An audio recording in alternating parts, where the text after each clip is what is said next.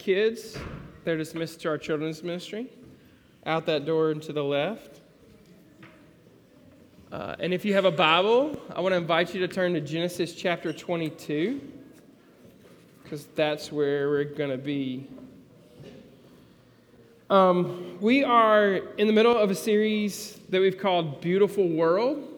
And the reason we've called it Beautiful World is because uh, we believe in a world that sometimes feels very scary, it feels very big, it feels like that there are lots of bad things that can happen to us, and we worry so much about the bad things that can happen that we don't actually see the beauty in the world that God designed.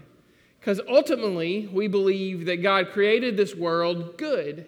And uh, we want to see where He's working and how He's working, both in the world at large and in our own lives. And so we're going to continue to talk about that today with the story of Abraham. But before we go any further, I'm going to invite you to pray with me.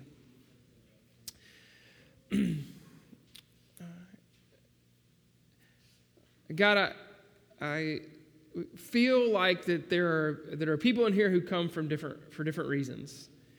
And um, there's, there are some of us who came here because it's, it's what we do on Sunday mornings a lot.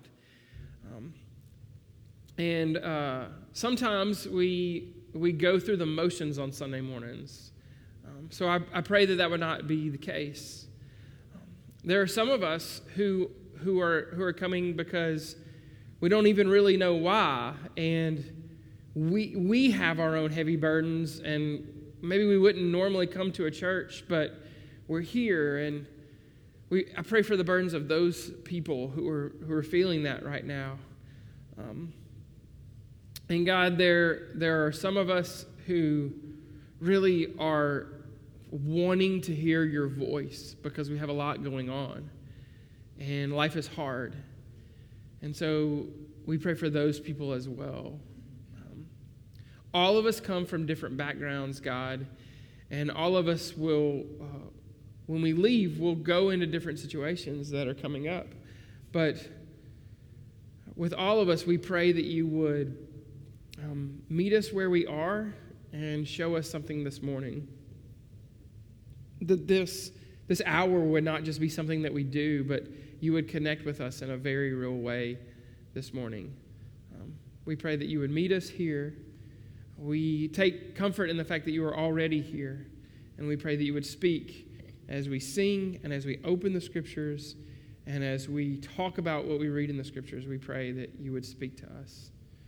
In Jesus' name, amen. Uh, Genesis 22, starting in verse 1.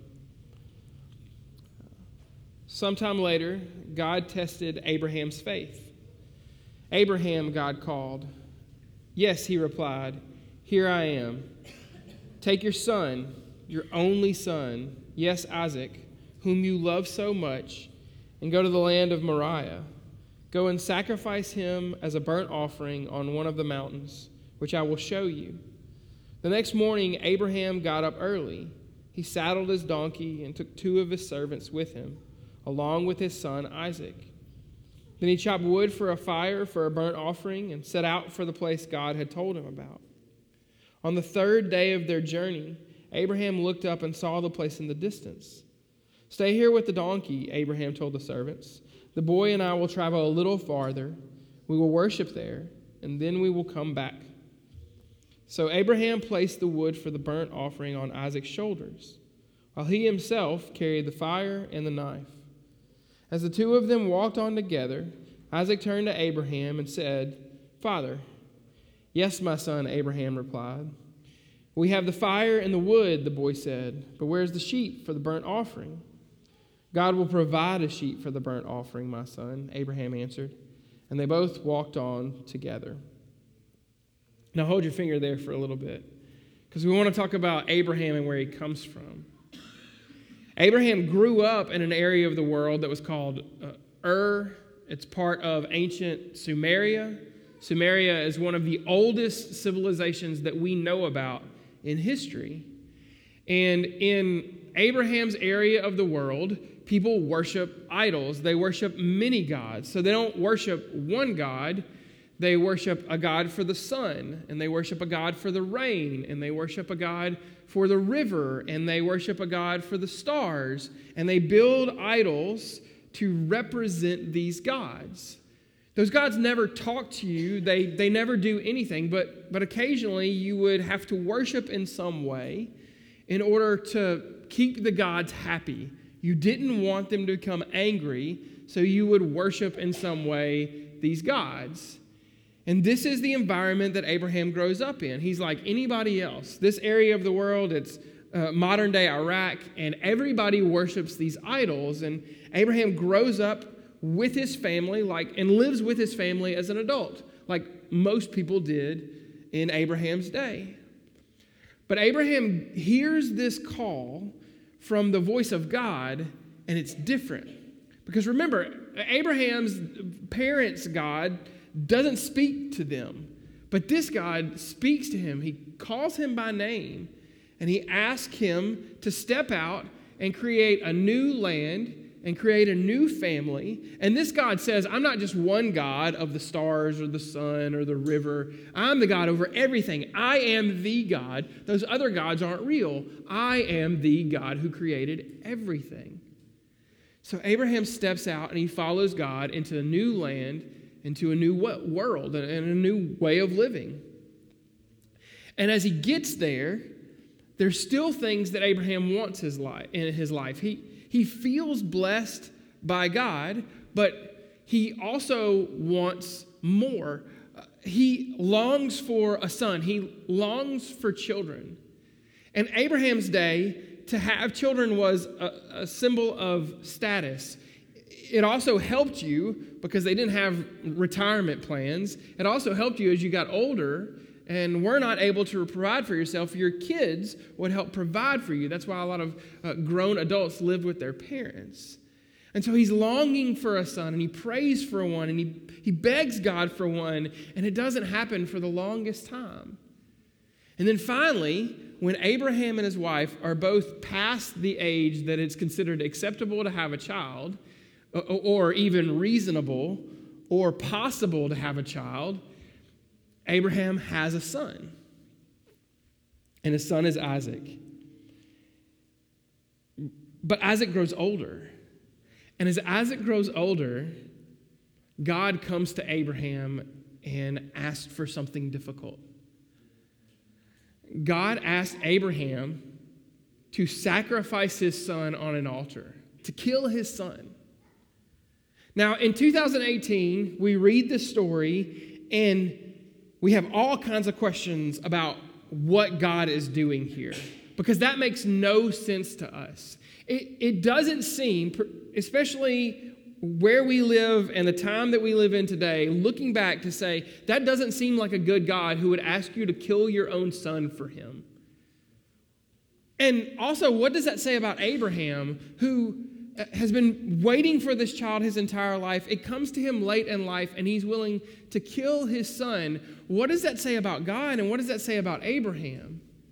But remember, Abraham lives in a place and a time where people worshiped all kinds of fake, false gods. And often, in order to make those gods, to make sure that they weren't angry, people would sacrifice other humans a lot of times they would sacrifice their own children. In fact, just a few years ago, in this area of the world, ancient Sumeria, northern Iraq, they found a mass grave with hundreds of bodies, mostly children who were killed in order to appease the gods. And I'm not trying to be graphic here. I'm just, this is the world that Abraham lives in. Uh, in a lot of places, that is even a, a, symbol of status. They looked at people, children who were sacrificed, in the same way that we would look at um, soldiers or, or, people who were willing to, to risk their lives so that, so that other people could be okay and have freedom and have a life this is what these people were doing is they were, they were often being sacrificed in order that the gods would not send a famine or a storm or some sort of disease upon them So Abraham lives in an area of the world and in a time where it is totally normal for people to sacrifice their children in order that God may not be angry anymore. And so, even though it's painful for him to go to the top of the mountain and sacrifice his son, when God asks him to do it, Abraham says, Okay, I'll, I'll, I'll go. I thought this God was different because he called me to this new life. I, I, I thought that, that different things were happening and he gave me this son, but, but maybe this God is just like all the other gods. Maybe he just asked me to do the things that the other gods asked me to do. And yeah, he speaks to me, but, but maybe this is what I have to do in order to be in a relationship with this God. And so he goes to the top of the mountain. And, and you can tell Isaac is starting to get a little nervous because Isaac asks, Dad, where's the sheep that we're going to sacrifice? And Abraham just says, Oh, God's going to provide.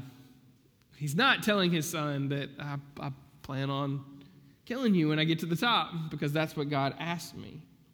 So, what happens is Abraham thinks his God is different, but when God asks for Isaac, maybe he thinks, well, maybe he's just like every other God.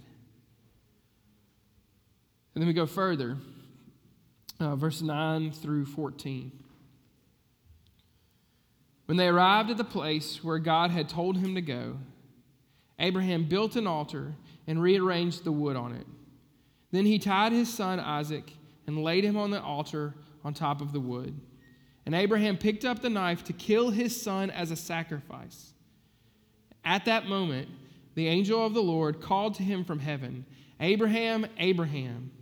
Yes, Abraham replied, Here I am. Don't lay a hand on the boy, the angel said. Do not hurt him in any way, for now I know that you really feel, feel, fear God. You have not withheld from me even your son, your only son. Then Abraham looked up and saw a ram caught by its horns in a thicket. So he took the ram and sacrificed it as a burnt offering in place of his son. Abraham named the place Yahweh Yireh, which means the Lord will provide. To this day, people still use that name as a proverb. On the mountain of the Lord, it will be provided. So hold your finger there a little bit longer.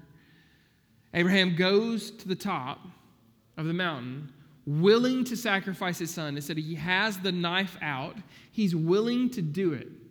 So there's this brutal thing that's going on. And, and as he's preparing to do what every other person would be willing to do if their God asked them to do, he gets an interruption. And the interruption is from God Almighty, who says, Don't do this, Abraham. And this is good news because God says, Those other gods might ask you to sacrifice your children, but I'm not going to ask you to do that. I care too much for you, I care too much for your family. I'm not going to ask you to do that. This is how I am different. And not only that, he leads Abraham to look in a different direction where Abraham sees this ram that's the sacrifice for him. So when Isaac was asking the question long ago, uh, What's going on, Dad? Where's the sacrifice? And Abraham says, God will provide the sacrifice. This is that moment.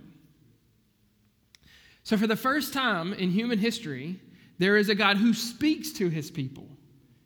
And not only that, this God loves his people because he would not ask you to dare sacrifice your own children for him.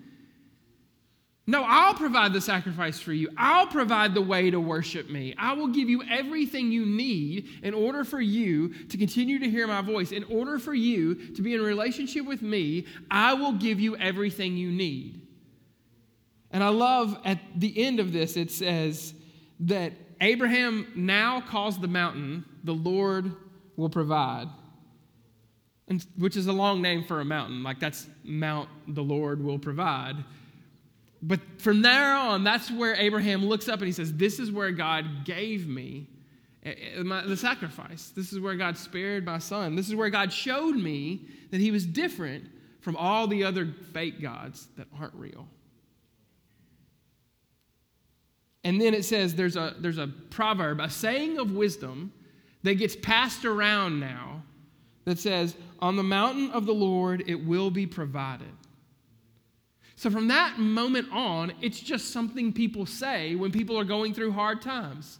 On the mountain of the Lord it will be provided. On the mountain of the Lord it will be provided. This is what people say when they're going through difficult times. And I love this image because if you've ever climbed up a mountain, you know how difficult it is. Um, if you've talked to me very much over the past year, um, I've talked at length about turning 40 and um, what I wanted to do for my 40th birthday, which was run an ultra marathon. Um, which uh, so I did a 50k, which was almost 32 miles in September, and it was in not like Rocky Mountain mountains, but it was it was in the mountains, um, and it it was hard. it was really difficult to do, and there are times when all throughout that race, going up and down a mountain, where I wanted to quit. I, I did not want to do it anymore, and and it was so hard, not just physically. It's hard on your body when you do something like that. But it was hard in ways that I can't even describe mentally and spiritually and emotionally. More than anything, your mind is just telling you over and over this is not saying you should stop doing this. This is not saying you should stop doing this. And that's why you want to quit. And, and I remember um, a little past halfway through the race, I was in a spot where I was actually running pretty well, and I passed the guy, and I just had tears coming out of my face. I was crying so hard as I was passing the guy. And he looked at me and he goes, Are you okay? Like, are you all right? Do I need to do something? Are you injured? And I was like, No, I'm, I'm fine. I just kept on running past him because it was so hard to go up and down a mountain over and over again. And think about how hard it is for Abraham. It says before they even get to the top of the mountain, there's a three day journey. He's walking for three days, and then they climb up a mountain. And physically, that is an exhausting thing to do. But think about how hard it is emotionally for Abraham to say, I've been waiting on my son all of this time, and now God is going to take it away from me. And think about how hard mentally it is for him to just walk up that mountain, knowing that every step is one step closer to him being removed from his son. And think about how hard it is spiritually on him for him to go, I thought God was different, but maybe he's not. I, I left everything to follow this God, and now He's asking me to do the same things. Like, think about the questions that go through someone's head when not only are they physically walking up a mountain, but they have all of these things going through their mind about the loss that he's about to experience. I mean, think how hard this has to be for Abraham. But at the end, he says, On the mountain of the Lord it will be provided. At the end of all his struggle and his strife and his physical exhaustion and his mental pain and his spiritual questioning, at the end of all of that, God provides everything Abraham needs. And I love that image because walking through life is like walking up through a mountain. Because all of us in this room are going through different things. I, I mean, I know a lot of your stories, and I, and there are some of you I don't know your stories, but I guarantee you that all of you are going through something right now where it feels kind of like a mountain. There are difficulties that you have encountered where it feels like, man, I wish life would just give me a break. Like, I wish just life would lay off me a little bit. There are some of you who go to jobs every day that just suck the life out of you, and, and you wonder if it's ever going to end or if it's ever going to be different. You don't, maybe you don't get paid enough, or maybe the work is just so difficult, or maybe you don't even like the work you're doing, and, and it's just too much. And you wish, oh, I wish something would change. And I'll tell you, on the mountain of the Lord, it will be provided. there, there are some of you who have uh, relationships that are more complicated that you could even explain, even if you had an hour to explain it. And there's baggage with that, and there's pain associated with those relationships. And they might be family relationships or they might be friendships. There are people in your life who cause you tremendous anguish, and you're trying to figure out how to deal with those people and how to spend time with those people in a loving way. And you, you just you can't figure it out anymore. And you're just like, I wish that it would stop. And there's a promise all throughout the scriptures that says, On the mountain of the Lord it will be provided. There are some of you who uh, have been struggling financially and you're trying to figure out how, how you're going to pay bills, much less save. And you're, you're trying to figure out just if this is ever going to end, if this is going to be struggling for you for the rest of your life. And there's a promise throughout the scriptures that says, On the mountain of the Lord it will be provided. Every single one of us is going through a struggle. And life will continue to throw curveballs at us. And it will continue to, if we let it, life will continue to beat us down to where we don't want to get out of bed in the morning. To where we don't feel like there's anything we can do because we've been in the same situation. And so, what's the point? But as Abraham is climbing up that hill and his son asked him, What's going on? Dad, where's the sacrifice? Abraham says this out loud. He says, God's going to provide it. And, I, and here's what he says God will provide a sheep for the burnt offering, my son. So, in the back of his mind, there's hope in Abraham that God, there's certainty with Abraham that God is going to provide for him in a way he doesn't know how it's going to happen. He doesn't know when it's going to happen. And he doesn't know how much anguish he's going to have to go through in order for it to happen. But he knows on the mountain of God, it's going to be provided. And um, I hope that's a comfort for us, is that there's something beautiful about all of the story of Scripture that tells us that, that life is suffering, but on the other end of suffering is f- freedom, there's redemption, there's light and life and God. That He walks with us through the suffering, but at the end of the day, He provides for us. Verse 15. Then the angel of the Lord called again to Abraham from heaven. This is what the Lord says Because you've obeyed me and have not withheld even your son, your only son, I swear by my own name that I will certainly bless you. I will multiply, multiply your descendants beyond number, like the stars in the sky and the sand on the seashore. Your descendants will conquer the cities of their enemies and through your descendants, all the nations of the earth will be blessed, all because you have obeyed me. So, God tells Abraham at the end of the story, because of your obedience and because of your faith in my provision, I'm going to bless you. I'm going to do things in your life. I'm going to continue to provide for you because of your faith, because of your belief that I'm going to provide. When you trust that I will provide, believe it, it's going to happen. I will provide. But also, the blessings that I give you, the things that I provide for you, they're not just for you. They're not just for you to get a bigger house and to have a bigger family and to do whatever you want to do. They are actually for you to share with the people around you I'm going to bless you and turn you into a great nation. And because of that, all the nations of the earth will be blessed because of what I've given you.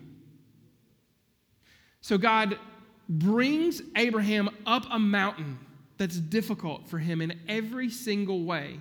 He provides for Abraham on top of the mountain, but the story doesn't end there. He gives to Abraham so that Abraham can come back down the mountain and, and take the, the blessings and the provisions that God has given him and give them to other people.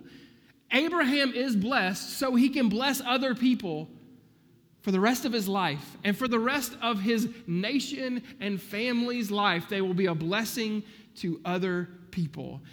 And this is how we see the beautiful world. Is that even though every single one of us is going through some sort of mountain, there are things that we have been given that if we thought hard enough that we could be thankful for. Uh, some of us have most of our, uh, uh, most of us in this room have our physical needs met on a regular basis. Most of us have a place to lay our head at night. Most of have, have at least one or two people in our life that love us and care for us. We can start there and say, even though I'm going through this mountain, there are things in my life that God has given me. And because he, was, he has given me these things, then I can share it with a world who desperately needs to know that God loves them. God has given me these things so I can share them with other people. And this is hard to do because, and I'm just using myself as an example, it is hard for me to do because I'm so concerned with the mountains that are going on in my life. I mean, I, you can ask the people who were here early this morning getting set up. There were things in my life that I was complaining about. There are, uh, uh, there's a long line of things that I need to do as soon as I wake up tomorrow morning. I mean, the, the list is very long, and they're, they're necessary in order for uh, me and, and my family to flourish and thrive and to experience God's presence, uh, God's presence and His blessings. And so I get so caught up in that that I that I forget that He has given me so much already. And uh, just, just this week, um, there's uh, somebody, a couple people in our neighborhood don't have transportation, so they walk to work. And it takes them a while because they live a couple miles away from where they work. And um, I was getting ready to tackle the day, to do my to do list. And a, a, lot, some of you guys may know, I, I sometimes struggle with um, being nervous about providing for my family. And, and so when I'm getting up in the mornings, I'm thinking about that and, and all the things that I have to do. And um, I'm getting ready, and as I'm almost done getting ready, um, my wife comes in the door and she tells me somebody in our neighborhood who walks to work uh, woke up, slept through their alarm, and needed a ride to work. They don't have reliable transportation, and they're already late, and they live miles away, so they're going to be really late if they have to walk. Again, so can I give this person a ride? And, and because of everything going through my head, here is my initial reaction. I didn't say this out loud, but in my head, no. I, have I've, got, I've got so much to do. Um, and, and I, can, I can justify it because I had to take the kids to school and I had a meeting that I had to be at. And um, there were other things that I had to do, and it was not really on the way, it was kind of out of the way. And I can make lots of excuses for why I don't want to do that. But the bottom line is, I don't believe that God's going to provide for me enough. I feel like I have to provide for myself. And if I'm providing for myself, then there's no room for anybody else. There's just no room. But I ended up doing it, by the way. so you know I'm not an awful person. But I, but it's just, it was, I'm not even, that's not even a noble thing to do. It's not even, it was that good of me to do because it, it literally took five minutes out of my day and it cost me nothing.